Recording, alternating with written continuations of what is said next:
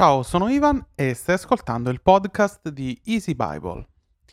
Oggi vedremo come e perché studiare la Bibbia. Perché è così importante? Perché molti cristiani non capiscono l'importanza di studiare la Bibbia. Io non mi stancherò mai di ripetere che dovete studiare la Bibbia. Tu dirai, ma se ognuno la deve studiare, perché ci sei tu che ce la spieghi? Io cerco di dare degli strumenti affinché anche voi possiate capire meglio le scritture. Indubbiamente ci sono dei passaggi che non sono chiarissimi, però su altre tematiche la Bibbia è molto chiara. E perché certe volte andiamo in confusione? Perché non la leggiamo per nulla, perché non apriamo per nulla la Bibbia. Ma è importantissimo questo, invece dobbiamo studiare, e vi andrò a illustrare il perché. Quindi la prima domanda del nostro podcast è: perché studiare? La prima motivazione è per conoscere meglio Dio e imparare il suo carattere. Questa cosa mi sembra abbastanza ovvia, perché se noi diciamo di essere cristiani, cristiano vuol dire seguace di Cristo, discepolo di Cristo. E come facciamo a essere discepoli di qualcuno di cui non sappiamo cosa ha fatto, cosa ha detto, qual è il suo carattere, qual è la sua volontà? Noi oggi, come testimonianza del nostro Signore Salvatore Gesù, abbiamo solo la Bibbia. Certo, avremo anche la parola rivelata a livello spirituale, ma su quella non possiamo mettere la mano sul fuoco, non possiamo sapere come e quando ci arriverà e se quello che sentiamo nel nostro spirito sia vero. Quello che sentiamo nello spirito deve essere sempre confermato dalle scritture. Le scritture sono delle testimonianze scritte di ciò che Gesù, nel nostro caso particolare, ha detto e ha fatto. Mettiamola così, se fossimo con la persona che amiamo, noi vorremmo sapere tutto di questa persona, e la persona, se ce l'abbiamo in carne ed ossa, ci possiamo parlare, possiamo fare delle domande e la persona ci può rispondere. Ma in questo caso noi la persona non ce l'abbiamo in carne ed ossa, o meglio, in carne ed ossa c'è, ma è in cielo. E ci ha lasciato però la sua testimonianza, è un'importante testimonianza, perché sono parole scritte che rimangono e rimangono tali e non possono essere cambiate, anche se certe volte gli uomini le hanno un po' mutate. Quindi è importante, appunto, prima di tutto studiare per conoscere il nostro Dio. Come diciamo di amare qualcuno se non lo conosciamo? Sarebbe un amore fittizio. Di conseguenza, di riflessione, se sappiamo che è Dio, sappiamo anche chi siamo noi. In un certo qual modo anche per diventare come Lui, perché Gesù ci ha detto: seguitemi e imitatemi. E in un altro passaggio il Signore ha detto proprio: siate perfetti come è perfetto il Padre vostro celeste. Cioè, addirittura Gesù ci invita a essere come Dio, nella perfezione del suo amore e del suo carattere. Quindi quanto dobbiamo imparare? E quindi per quello dobbiamo impegnarci a leggere la Bibbia. Apro e chiudo parentesi, non c'è bisogno di, ma questo lo diremo dopo, non c'è bisogno di leggere grandi quantità, l'importante è che quello che leggiamo lo capiamo. Per scoprire chi siamo, di conseguenza scopriremo anche quali sono i nostri doni e quali sono le nostre capacità, per appunto portare frutto per Dio, per produrre frutti che sono alla fine quelli di far conoscere agli altri il nostro Dio e quindi funzionare bene nel Regno dei Cieli. Studiare la Bibbia serve a sapere come comportarci nella nostra vita terrena, ovviamente sotto l'aspetto cristiano. Serve studiare per fissare degli obiettivi nella nostra vita. Quali sono questi obiettivi? Alcuni dei quali: evangelizzare, come ho detto prima, appunto parlare agli altri di Dio; santificare, quindi purificare se stessi dalla vecchia vita; e appunto come usare appunto poi i doni, perché una cosa è scoprire quali sono i doni e una cosa è sapere come usarli, come metterli a servizio di Dio. Un'altra cosa importantissima che è utilissima tramite lo studio della parola è quello di conoscere bene le dottrine del Vangelo, gli insegnamenti del Vangelo, affinché possiamo riconoscere invece delle false dottrine, dei falsi insegnamenti, per scansarli, evitarli o meglio denunciarli.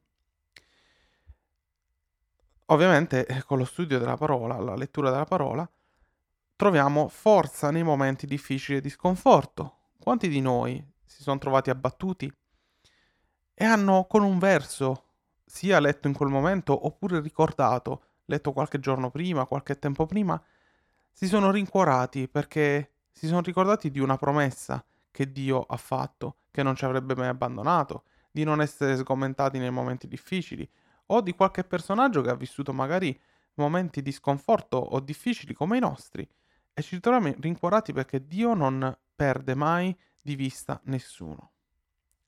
Studiare la parola ci insegna anche a pregare, perché ci insegna cosa dobbiamo chiedere e in quale modo la dobbiamo chiedere. E tutta una serie di cose simili. Passiamo adesso alla seconda domanda. Allora, come si studia la Bibbia?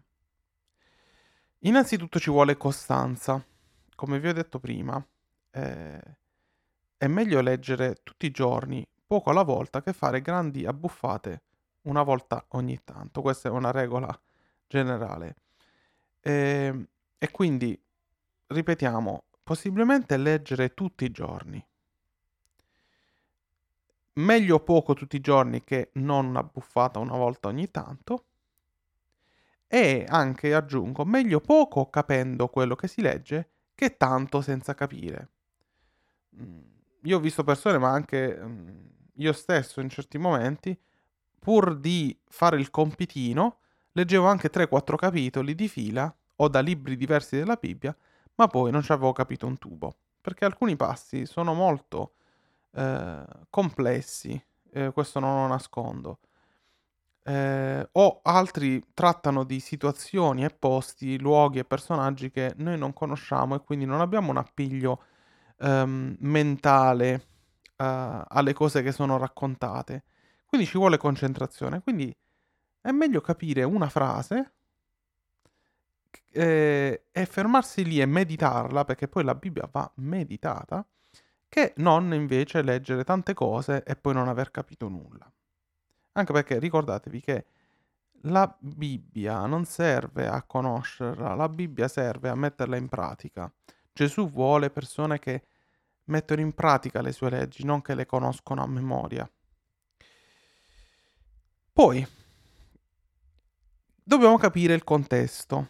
Quando leggiamo, ecco, questa è la fonte, la sorgente di tante false dottrine, di tante false religioni che si sono create intorno al cristianesimo, è quella di prendere i versi o i passi della Bibbia fuori dal loro contesto. Un verso non lo possiamo leggere così isolato, o meglio, lo potremmo anche leggere, ma se non stiamo capendo di cosa sta parlando, è meglio fare una cosa molto semplice. Leggere qualche verso prima e leggere qualche verso dopo rispetto al verso o al passaggio che stiamo leggendo, così da avere un contesto storico, morale, spirituale di quello che l'interlocutore o lo scrittore di quel libro ci sta dicendo. Come si suol dire, un testo fuori contesto è un pretesto. Quindi attenzione, perché possiamo capire fischi per fiaschi quando invece prendiamo un verso preso dal cilindro e lo vogliamo applicare a qualcosa. Quindi questa è un'altra chicca per studiare la parola. Se la nostra Bibbia è corredata di note degli autori, ricordatevi che i capitoli, la suddivisione in capitoli, la suddivisione in versi, i titoletti sopra ogni paragrafo e le note a piedi pagina non sono originali, sono aggiunte da chi traduce la Bibbia. Ciò non toglie che però possano essere utili. Cioè, se stiamo leggendo un passo dove c'è una parola che non capiamo, o c'è qualcosa che non stiamo capendo bene, lì c'è una lettera effettivamente in corsivo, piccolina su, vuol dire che a piedi pagina c'è una nota. Leggiamola, perché ci può essere utile per aumentare la nostra conoscenza. Se abbiamo intenzione proprio non solo di leggere come nostra meditazione giornaliera la Bibbia, ma proprio di studiarla, muniamoci di una chiave biblica o di un dizionario, affinché oggi con la tecnologia, con internet, Wikipedia, quello che vogliamo, al fine di andare a capire anche eventuali parole o personaggi che possiamo non trovare immediatamente scritti in una nota appunto a piedi pagina. Sempre se stiamo appunto facendo uno studio serio della parola, possiamo avere dei confronti. Intanto se abbiamo varie traduzioni della Bibbia, possiamo mettere a confronto due o tre traduzioni per vedere se c'è differenza nel concetto di quella traduzione, di quel passaggio biblico. Altrimenti possiamo chiedere un'opinione a qualcuno che può darti un altro punto di vista semplicemente, non per forza che ne debba sapere più di te, ma certe volte sentire un'altra opinione ci può aprire la mente. Appunto, chiedere a qualcuno più esperto fa sempre bene. E poi, una volta studiato, meditare quello che si è letto. A fine lettura prendere qualche secondo per assimilare i concetti. Si può meditare un passo anche lungo tutto il corso di una giornata. Quindi se abbiamo letto la mattina anche un solo verso, magari ce lo riportiamo per tutta la giornata pensandolo e ripensandolo per assimilare quella verità, no? Quel concetto che era esplicato in quel verso. Quando leggiamo il Nuovo Testamento troviamo molti versi tratti dal Vecchio Testamento e un buon consiglio è quello di andarsi a leggere i versi dal Vecchio Testamento. Quindi, quando stiamo leggendo un passo che ingloba dei passaggi del Vecchio Testamento, questo succede molto spesso con le profezie, quindi se c'è una profezia avverata si cita la fonte del Vecchio Testamento. Io vi invito a perdere quei 30 secondi e andarsi a cercare da dove viene quella profezia e leggersi quel passaggio del Vecchio Testamento. È sempre molto utile. Poi questa è una cosa più tecnica. Basate i vostri studi, se appunto state studiando la Bibbia, specie se sono quelli che riguardano la dottrina, sul Nuovo Testamento. Perché? Perché la fede in Cristo si basa su un nuovo patto. Questo poi sarà fonte di molti video a venire. La fede in Cristo si basa sul Nuovo Testamento, su quel nuovo patto fatto tra Dio e noi, che è firmato da Gesù. Quindi, quando vogliamo avvallare qualche nostra teoria, le teorie vanno avvallate sul Nuovo Testamento e non sul Vecchio, perché ci sono cose del Vecchio che sono state abolite dal Nuovo Patto. Poi, quando leggi o quando senti qualche studio, una predica da qualcuno, un sermone, prendi appunti, annota pensieri se stai meditando, scrivi delle considerazioni dei tuoi pensieri perché ti torneranno utili. Già il fatto di scriverli imprime comunque molto di più nella memoria. Quindi vi invito a fare queste cose. E poi ovviamente passiamo alla conclusione, applicare la parola.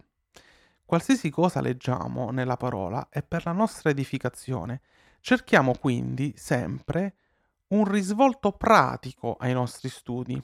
Vale a dire che la parola di Dio deve sempre fare breccia in qualche angolo del nostro cuore, portandoci a modificare comportamenti, azioni e pensieri. Vi ringrazio per l'ascolto.